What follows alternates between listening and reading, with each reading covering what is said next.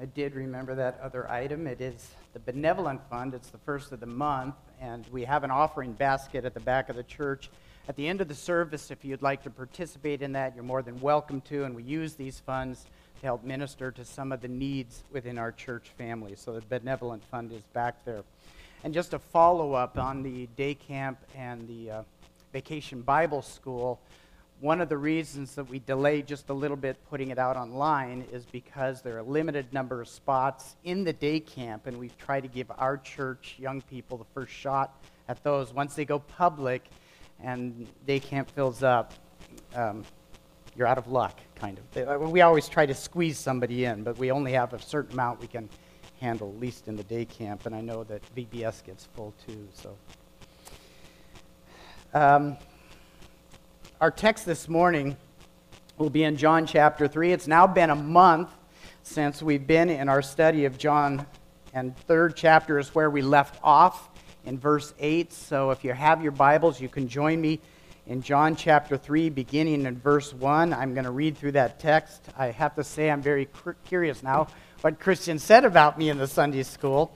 But having understood that Mark Dever was talking about expositional preaching makes me a little bit nervous that I get it all right this morning, but you're used to me by now anyway, so I trust that we're going to do what honors the Lord here this morning with His Word. Beginning in chapter 3 and verse 1, I will read down through verse 15. Our study will be beginning in verse 9, but let's read the context. Now, there was a man of the Pharisees named Nicodemus, a ruler of the Jews. Did I announce that it's children's church this morning? I did that, okay. Now there was a man of the Pharisees named Nicodemus, a ruler of the Jews. This man came to Jesus by night and said to him, Rabbi, we know that you have come from God as a teacher, for no one can do these signs that you do unless God is with him. Jesus answered and said to him, Truly, truly, I say to you, unless one is born again, he cannot see the kingdom of God. Nicodemus said to him, How can a man be born when he is old? He cannot enter a second time into his mother's womb and be born, can he? Jesus answered, Truly, truly, I say to you, unless one is born of water and the Spirit, he cannot enter the kingdom of God. That which is born of the flesh is flesh, and that which is born of the Spirit is spirit. Do not be amazed that I said to you, You must be born again. The wind blows where it wishes, and you hear the sound of it but you do not know where it comes from and where it is going. So is everyone who is born of the Spirit. Verse 9 Nicodemus said to him, How can these things be?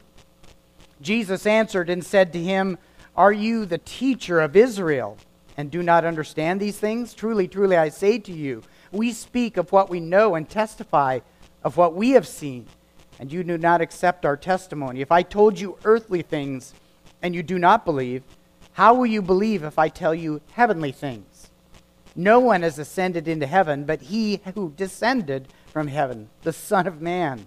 As Moses lifted up the serpent in the wilderness, even so must the Son of Man be lifted up, so that whoever believes will in him have eternal life. Father in heaven, I pray that you would give to our hearts this morning openness to receive your truth, discernment to know what it means. And Father, give to us the ability as your church to apply these things to our lives so that we become more secure in our faith, trusting more wholly in you. That we become better evangelists, better servants of God, better preachers of the gospel, better witnesses for Christ, not only by our words, but our lives as well. So, Father, I ask that by your Spirit you would make these truths come alive to your church this morning. And as always, we speak on behalf of those that are here that are yet without Christ, that you might open that heart to see the beauty of the Savior and the power of that Savior to cleanse us completely from our sins and to restore us to fellowship with you. You are to be praised because you are a saving God. And we do so this morning, even as we open up your word together. In Christ's name, amen. Well, in our study of this conversation between this Pharisee Nicodemus and Jesus Christ, we have learned from our past study, verses 1 to 8, that this man Nicodemus was not only a Pharisee, putting him into that religious order of prestige within the Jewish community there in Jerusalem.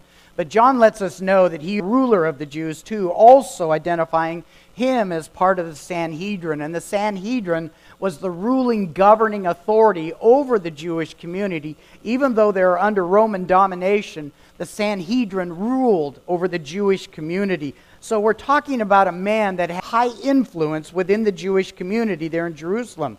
And it is quite possible, as noted in our previous study, that this position that Nicodemus held within the governing body there in Jerusalem is why he came to Jesus at night. Perhaps he did not want his contemporaries to see him collaborating with Jesus as if giving away to his teaching. That's a possibility. It is also possible that Nicodemus makes this nightly visit to have an audience with Jesus that is undistracted by the crowds that are now gathering around Jesus by daytime. Given in chapter 2 that Jesus was performing miracles, and there are those that were believing on his name, but Jesus, remember, was holding himself away from them because he knew the heart. And that signals us this morning that he knew Nicodemus' heart as well. When Nicodemus came to Jesus Christ at night, for whatever reasons he did so, Jesus knew the need of this man. And we see that as first and second verse as Nicodemus approaches Jesus and begins an investigation. And it gives us an idea of why Nicodemus has come. He's witnessed Jesus doing these miracles, he's heard about the miracles and signs. No doubt he's already heard about the cleansing a temple experience and the authority that Jesus conducted in that earlier episode. So, naturally, as a ruler of great distinction in Israel, he's going to want to know what's up with this guy. These seem to be indications, Jesus, that you are sent from God, that God is with you. But before Nicodemus can ever get the questions out of his mouth, Jesus intercedes and gives to him, Nicodemus, the explanation of gospel truth that this man most needed to hear. So while Nicodemus came wanting to know more about Jesus, Jesus takes him right to this man's spiritual need. And hence, what unfolded was the discussion about the necessity of regeneration. You must be born again. And if that didn't rock Nicodemus's world enough, Jesus then launches into yet a second essential truth about the gospel. And we're going to get into that second essential component this morning. But with the re- study of regeneration, that one must be born again, we can understand how this would have greatly troubled Nicodemus, who came as a man already thinking that he was entitled to the kingdom of God. He is one that was born into the family of Abraham. So his lineage certainly entitled him, at least in his mind. But here is a man that was so devoutly religious, and not with an abstract religion, but with the religion of God Himself, the religion of the law that God had brought to His people. How safe and secure did this man feel in his relation with God? And yet Jesus says to him, Nobody can even see the kingdom of God unless he's born again. And then a second time, you cannot enter into the kingdom of God unless you are born again. You can understand well the confusion in Nicodemus' mind, the uncertainty. And that brings us to verse 9, where Nicodemus says to Jesus, How can these things be? It is clear by now that Nicodemus is very unsure, very uncertain what Jesus is teaching, where he's coming from, what this business is about the rebirth or being born again. And what I refer to in this section 9 to verse 15 is a hesitation on Nicodemus's part. We see him speak in verse 9. After that, you do not see Nicodemus speak. He's caught off guard. He doesn't know how to respond. There is no rebuttal. He questions Jesus no further, at least according to John's record but rather, as scholars say, starting in verse 10, there is nothing more than a monologue. Jesus is here giving a lengthier explanation that is attached to his previous one in regard to the spiritual rebirth that is caused by the Holy Spirit. And we don't hear about this man Nicodemus again until chapter 7 and then again in chapter 19. Now, in chapter 7, it appears that Nicodemus has a different view of Jesus Christ than he does here in this nightly visit. But again, from verse 10 to verse 21, what starts out as a conversation between two men has ended up in a discourse by Jesus. And in loyalty to his religious training, Nicodemus hesitates to believe the words of truth that are being given to him by the one that is the author of truth. The Creator God is standing before him. The Old Testament scriptures that Jesus has used in verses 2 to 8, or 3 to 8, he's going to use again here in our text this morning, as was read in our, the opening of our service. And I call this a hesitation because it does appear from chapter 17 and from chapter 19 in John's record that Nicodemus sometime later appears to become a believer in Jesus Christ. Yet, here as God speaks essential gospel truth to Nicodemus, he questions, he grows silent. He doesn't defend his position or ask for an explanation anymore in regard to this man of signs and miracles and theological understanding. But what is also clear from the words of Jesus, this man did not believe here. First, in this discourse, Jesus lays out a critique that is important for us to see. Because it's a critique of an unbeliever's heart. This is where Nicodemus is at this moment as an unbeliever. And you and I, as evangelists, know this from our own experience. We were like this man, Nicodemus. But as we share Christ, it is important for us to see what is taking place between Nicodemus and the greatest evangelist that has ever walked on this earth, Jesus Christ. We can learn from our master here about sharing gospel truth. It's during this spiritual hesitation that Jesus lays out a second gospel truth that confounded Nicodemus's religious convictions. And if you read verse 9, again, Nicodemus said to Jesus, How can these things be? It almost implies that Nicodemus is just an inquiry seeker. He's just looking for some truth. He's almost being objective, evaluating matters in his mind. So Jesus clarifies for us what is actually taking place in the heart of this Pharisee. Because I assure you that Nicodemus is not here with an honest and open mind to know the truth. And Jesus exposes that. If anything, what takes place is a confirmation of the previous gospel reality that a man must be born again if he's to even see the kingdom of God and how one is to enter into that kingdom. You must be born again. The Spirit of God must come like the wind and breathe life into this spiritually dead religious ruler because he has no idea what he desperately needs. But Jesus does know. He knows the heart. Jesus identifies what is really behind the question how can these things be? Jesus answers by saying to Nicodemus, Do you want to know why you don't see how these things can be?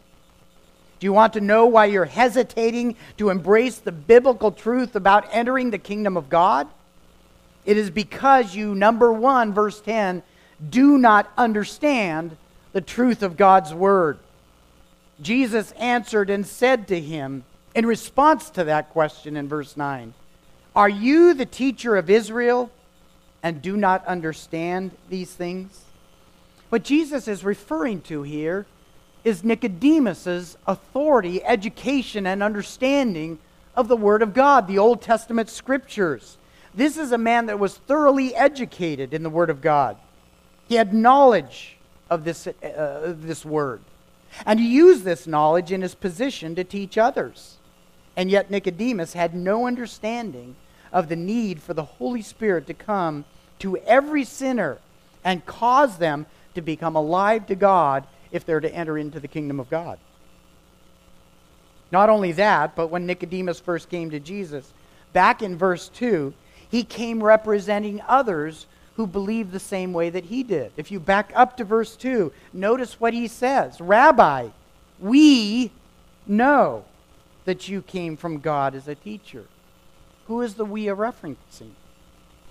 The we is referencing the other Pharisees, the others on the Sanhedrin, the other religious rulers, the Jewish leadership in Nicodemus's day. And yet, as teachers in Israel, these men did not understand from God's word that none of them would make it into the kingdom of God unless the Holy Spirit comes to them and makes them alive to God. They did not understand that their own works in the law could never earn them a place in the kingdom, that their national heritage did not entitle them to be a citizen of the kingdom, nor would their service, their position, or their devotion make any contribution to life in the kingdom. If you turn to Ephesians chapter 4 and verse 18, the Apostle Paul identified exactly what was going on with Nicodemus that Jesus is here addressing. Again, Nicodemus has not innocently asked a question of Jesus how can these things be? Because he's hoping to be fed some answers so that he can understand. But rather, Jesus is saying, What is in your heart, Nicodemus? is a darkness, a lack of understanding. Paul brings this out in Ephesians 4, back up to verse 17, and then look at verse 18 with me. So, this I say, and affirm together with the Lord, that you walk no longer just the Gentiles also walk, in the futility of their mind, being darkened in their understanding, excluded from the life of God because of the ignorance that is in them, because of the hardness of their hearts that's Nicodemus at the moment that Jesus is confronting him. His heart was darkened. He had no understanding, and because of it, it excluded him from the life of God. He had no part in the kingdom of God. You must be born again. I think many of us have listened to debates between Christian scholars and other religions or even atheists or other unbelievers. And perhaps we've had some of those apologetic moments ourselves when we've had some discussion with unbelievers or other religions. And oftentimes, as you're listening to these biblical scholars um, having these kinds of debates with unbelievers, the unbelievers are also scholars, and they've, they've spent some time in the Word of God, haven't they? Because they bring Scripture in to use against Scripture to show that the Word of God is not God's Word, but it's false. They have an understanding of the Word in a very secular way. But like Paul says in Ephesians 4, their hearts are darkened in their understanding. They can read a passage of the scripture and they think they know what it means, but out of its context, they don't really understand. And so we, you and I can learn from Jesus, who is the perfect evangelist, as he's taking this man to understand why it is that he's confused on these things. When he's a very religious man, a very zealous man, a very devout man. If we were to look at Nicodemus and his contemporaries, we would likely say, How is it possible that this man isn't part of God's kingdom? He's so good and religious. He prays to God five times a day. He knows the scriptures, he quotes them. That's Nicodemus. And yet he doesn't understand the essential component of the gospel that you must be born again or you cannot enter the kingdom of God, which tells us immediately Nicodemus is outside the kingdom. And if he were to die at that moment, the doors to the kingdom would be closed to him. With all of his religious understanding, with all of his devotion, with all of his zeal, with all of his service to God and the keeping of the law, would God close the door to the kingdom to this man? Jesus is saying, Yes. You can't even see the kingdom unless you are born again. what Nicodemus and his contemporaries did not understand is that everything they were laboring for would make no difference without the intrusion of the Holy Spirit, even with all of their studies of the very scripture that reveals these truths. They did not have the capacity to understand what is written in God's Word because it's the Spirit of God that must make truth come alive in the minds of men. They did not understand. They read it, they memorized it, they prayed it, they sang it, but they didn't understand the Word of God. In verse 11, Jesus continues this critique by showing the truth is not only not understood, it is not accepted. Truly, truly, I say to you, we speak what we know and testify what we have seen, and you do not accept our testimony. It goes without saying that if there is no understanding, a person will not embrace the truth and accept it as their own. This is what Jesus is saying. That's the damning result of ignorance. It's the damning result. It is not as if they had not heard the truth, because Jesus says here in verse 11, I say to you, we speak of what we know, and we testify what we've seen, yet you do not accept. Here is the Son of God standing before Nicodemus, the creator of the universe, the author of the Old Testament scriptures, stands right before him, and he's saying to Nicodemus, we speak, we testify of what we know and what we have seen, and you, sir, do not accept. Jesus uses the plural form of the word you here. Truly, truly, I say to you, Nicodemus. It's not just Nicodemus then, it's Nicodemus and all of his colleagues, all of his contemporaries. And again, you do not accept our testimony. In other words, you all have not accepted what I have preached to you. He's not only speaking to Nicodemus, but to the whole of the Jewish community and leadership, which promotes the idea of reliance and trust on their own religious devotion. The subject is now expanded to well more than the doctrine of regeneration by the Holy Spirit. Jesus uses the plural in speaking of the testimony of that which is known about him. Truly, truly, I say to you, we speak of what we know and testify what we have seen, and you do not accept our testimony. Who is Jesus referring to here? Certainly himself and what he has been preaching about himself. But it must also, of necessity, include John the Baptist who spoke and preached by divine revelation that Messiah is now come. And no doubt it includes the disciples who are beginning to speak on the streets of Jesus, this unique one that has called them to be his apostles or sent ones. He's referring to the testimony given to, to Jesus by John the Baptist, by Jesus himself, by undoubtedly his disciples who are all beginning now to preach about him. He, here, Jesus references not only the need that man has to be born again, but who he is as the one who must provide salvation. He's referencing the false understanding that held Nicodemus to rely on his own works of righteousness. The ministry of John the Baptist, we know, was largely one of calling people to repent of their sins and to look to the one who is now present among them, the Messiah. That's what John proclaimed. Messiah is now here. Prepare yourselves in repentance. The testimony being preached of Jesus Christ as the Son of God, the Savior of the world, was not accepted by Nicodemus and the Jewish leaders. The inability of their own righteousness to save was not accepted by this man.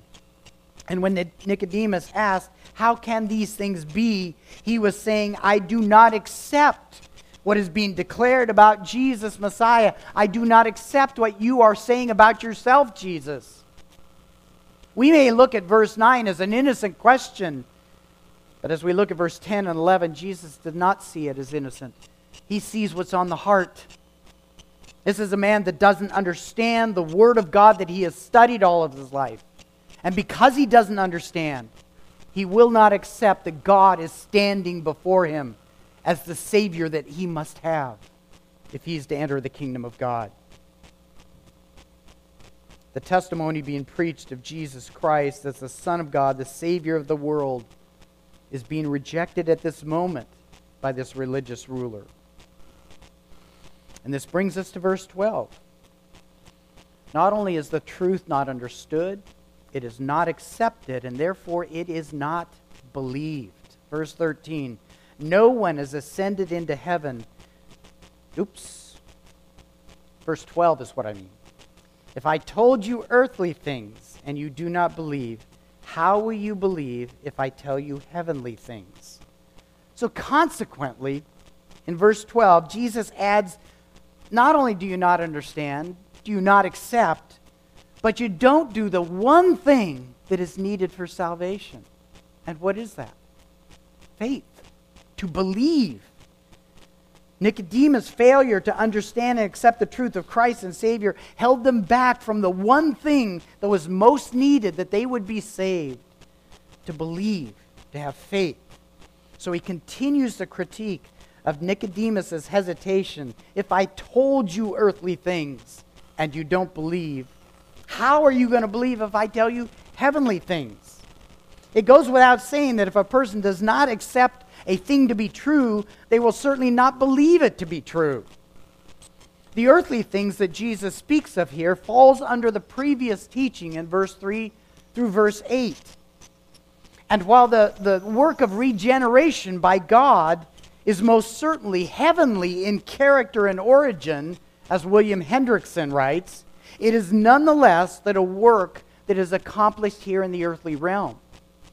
In other words, to be born again is, is heavenly in origin, but is one of those earthly things that Jesus is talking about because it takes place on the sinner while we're in this earthly life. If the Spirit that breathes new life into a spiritually dead sinner, it is causing them to understand their sinful condition and their need of a Savior. That takes place in this life. It's under this work of the Spirit that a sinner comes to faith in Jesus Christ, turning in repentance from their former passion to live for self, to live in their sin, and turn to the life that experiences newness of spiritual life and vitality with Christ. All this takes place on the sinner while in this earthly realm. And if one cannot believe that they are a sinner in need of a Savior to come and rescue them, they won't believe heavenly things. The heavenly things then must speak of Jesus Christ himself. That he who descended from heaven is he also who will ascend to his throne in heaven once again, as verse 13 implies.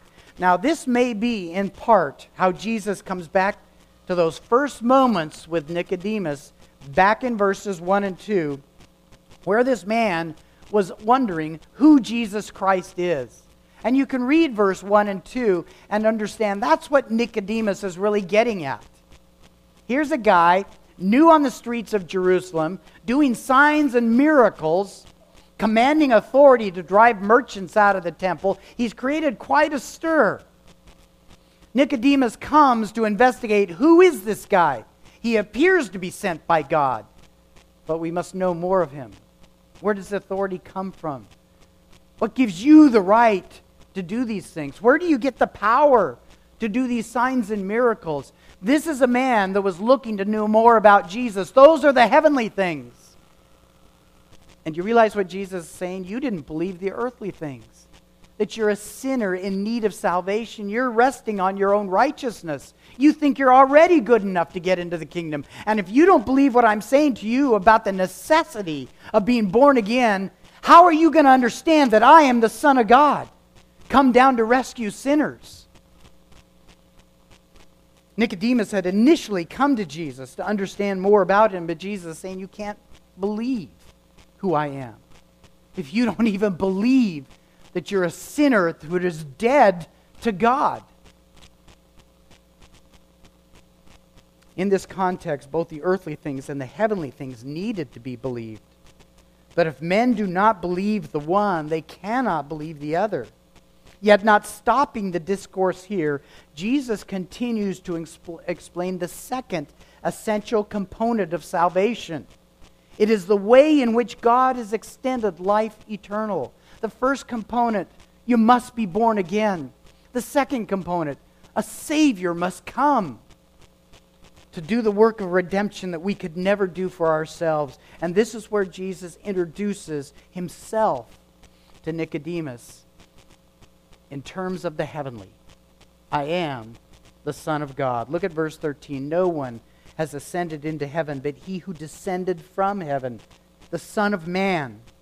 As Moses lifted up the serpent in the wilderness, even so must the Son of Man be lifted up, so that whoever believes will in him have eternal life.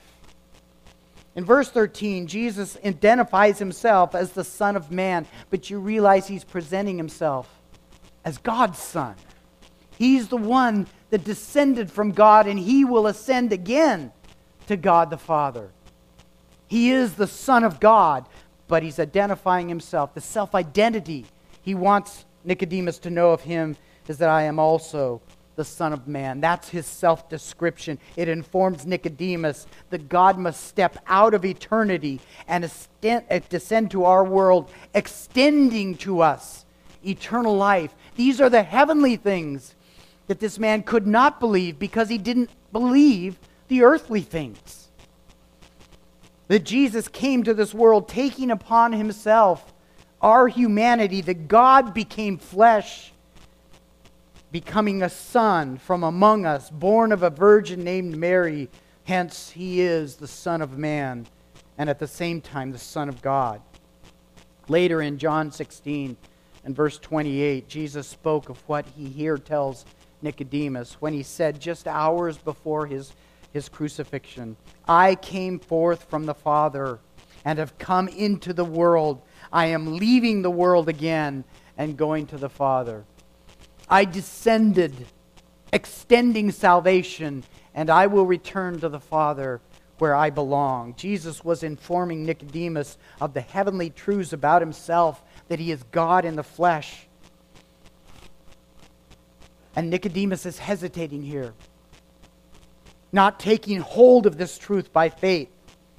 To believe in the heavenly things is to believe that God has ordained from before the foundation of the world a plan of redemption for the souls of sinful mankind. It is to believe that this redemption could only be accomplished by God's Son, who would step away from his eternal throne and descend to our realm, taking on the body of a man. Flesh and blood he would become, so as to be the Son of Man. The heavenly things that Nicodemus could not at that moment believe was that God will not accept the righteousness of men no matter their devotion and efforts to keep his law. He could not believe, Nicodemus, that his own works of righteousness were not acceptable to God because he could not believe that God was perfect in his holiness, in his righteousness. Oh, the Pharisees would likely preach that God is holy but they assigned to God a much lower holiness that would somehow embrace the perverted righteousness of men, that God would be okay with that. The heavenly truth rejected by the Jewish rulers was that only the Son of God could be as holy as God required. Only the Son could fill that position. Only He, Jesus, would be accepted by God as a substitute offering because God is perfect in His holiness and only his son is perfect. Herein lies the problem with Nicodemus and every other unbeliever. If they will not believe their sinful lives are insufficient to be acceptable to God, they most certainly will not believe they need a Savior sent from heaven by God. There is only one Savior who can accomplish the salvation of men. Verse 13 the one who ascended into heaven is the one who descended from heaven the Son of God who became the Son of Man. This is what makes the testimony of Jesus Christ so trustworthy. Backing up to verse 11, we speak of what we know and testify of what we've seen. Who better than Jesus to say that? The one who stood in the presence of God and witnessed and saw and came to this earth and testified. John the Baptist, who was revealed to him these things. And Jesus teaching his disciples these heavenly things. Who better to be a source than the Son of God himself? The problem with men, including Pharisees like Nicodemus and the whole of the Sanhedrin, is that God's heavenly requirement for the redemption of sinful mankind is that it is entirely outside of man's knowledge apart from God revealing it to him. Who was present with God when the plan of salvation was decreed? Only God's Son. And if what he declares about our condition and our need of salvation is not believed, it will be impossible to believe that heaven belongs only to those who know Jesus Christ for who he is and what he alone could accomplish for sinners. In brief, man cannot save himself. He needs a Savior, and Jesus is that Savior sent of God to deliver men from the penalty of their sin. This is what Nicodemus had not seen. It's what he had not accepted, and therefore he did not believe. This is the truth of God's kingdom that needed to be understood, to be accepted and believed, to expose this gospel truth. Jesus takes this biblical scholar where?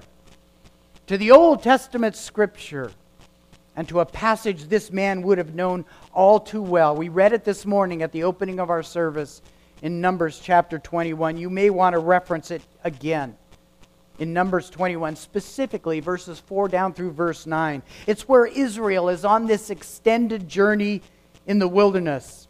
And though God had provided for the needs of Israel on this journey, time and again, Israel grows restless and disobedient. In Numbers 21, we read that they grew impatient with God and grumbled against God and Moses. They didn't like the food that God had provided, they preferred their life in Egypt.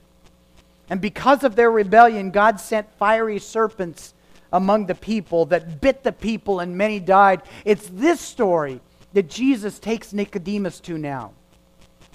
The people cry out to Moses that they had sinned against the Lord. They plead with Moses to intercede on their behalf. So Moses appealed to the Lord based on the people's repentance. And the Lord responded in a way that would picture man's problem with sin and God's solution. I want you to note in that story that Israel is asking of God, take away the serpents. Did you notice that in the text? Get rid of the snakes. They're biting us, they're killing us. And God does not do that, does He? He doesn't take the snakes away. He could have easily removed the serpents. He could have told Moses, Take that amazing staff of yours and do what you did in Egypt. Drive the snakes away. Instead, he directs Moses to make an image of a fiery serpent, raise it up on a standard for the people to see. Moses then fashions a serpent out of bronze and lifted it up on a pole to be visible to the congregation of Israel. Now, it's important to note the bronze is symbolic of God's judgment and his justice. Remember the brazen altar in the law of Moses. Or look ahead to Revelation chapter 1 and see that vision of Jesus that John saw that caused him to fall down as a dead man. That Jesus had feet of bronze. It speaks of the judgment of God, and that's important. God instructs Israel that if someone was bitten by one of the poisonous serpents that God did not take away, they had only to look at the bronze serpent the representative serpent, and they would live. This was an act of God's gracious salvation for his people, and God directed this to be done as a testimony to the Savior that he would one day send to deliver his people. This bronze serpent was really a picture of the sting of death brought about by sin, but why a fiery serpent? Is that not a vulgar way to represent the Son of God? The serpent of sin is that which has bitten all men, bringing death. The snake symbolized our infection with sin. And that's a stunning picture, given that it was the serpent in the garden that tempted man to sin against God. And if you go back to Genesis chapter 1, it's interesting that when the serpent came to Eve and enticed her with the forbidden fruit, it says that Eve looked. She looked at it and saw that it was good and it was desirable. The serpent desire, uh, enticed her. Look at it and desire it. And what is God doing here in Numbers 21 with this representative serpent? It's to be put up on a standard for all to see. And what are they to do? To look. Isn't it amazing that God doesn't tell the people of Israel to work up an ointment and smear it all over their bodies, to make sacrifices, or to go wash their mouths out with soap for grumbling against the Lord? None of their works were going to help them here. They had but to look. And I think it's interesting that Moses did not hang a real serpent on the standard, but rather a bronze representation. And it seems odd to me that a picture of the serpent would be that image that God would want to represent his son. But it's important to understand that it was a representative serpent that was put on that standard, not a real snake. And that representative serpent was to picture Jesus Christ. Jesus was not the original sin. He had no sin in him. But the scripture says what? He became sin for us. I would never say that kind of stuff about Jesus unless the Bible was telling me directly that's what happened. In 2 Corinthians 5:21, he who knew no sin became sin for us. When Jesus was hanged upon the cross, he represented us there, taking upon himself our sin and according to Galatians 3:13, this is what Paul says, Christ redeemed us from the curse of the law, having become a curse for us. For it is written, cursed is everyone who hangs on a tree. Do you realize what that is symbolic of? That Christ became a curse. He became sin for us. And again, we would never utter those words unless the Word of God was telling it to us about the Son of God because he knew no sin, and yet he became sin. Does it not make sense now that that serpent was not a living snake, but it was a bronze representation, bronze speaking of the judgment of God, and that Jesus would be hung there on a tree, which is a symbol of the curse. Cursed is every man who is hanging on a tree. If the cross declares anything to us, it's that God's Son became a curse. And it's in this imagery that it's important to consider that the bronze serpent lifted up was a prophetic representation of Jesus Christ when he would be lifted up on the cross.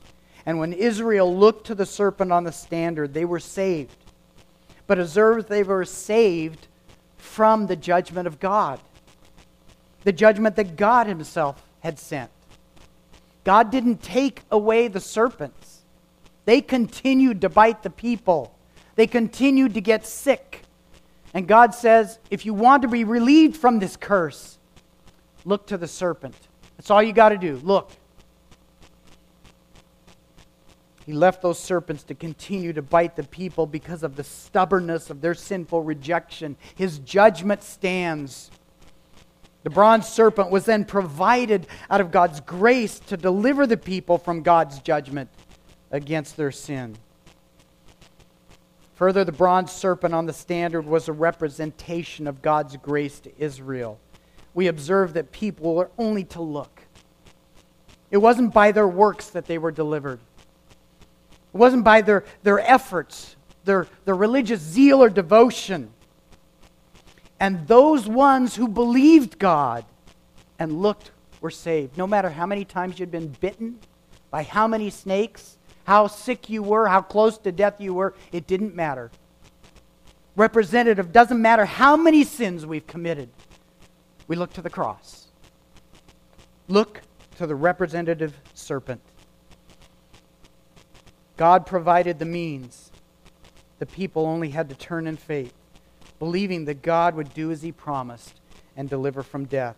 When Jesus fulfilled this Old Testament representation on his cross, it was an act of even far greater grace than Israel had experienced. When we look to the cross of Jesus, it is a grace that forgives, forgives all of our sins, provides life eternal in God's kingdom of glory. Is it not ironic that the symbol today in medicine, you see it on the side of ambulances as what? A serpent on a standard. We see that symbol every time an ambulance pulls up where people are hurting or perhaps dying, and it only symbolizes a healing salvation. But it points us to another healing salvation that is far greater and has far more eternal proportions. This is the imagery now given by Jesus to Nicodemus, an image this scholarly man would have been very familiar with. He knew the scriptures, he knew Numbers 21. But what Nicodemus had never understood, never accepted, was that this earthly image of deliverance pointed to a very heavenly truth of salvation.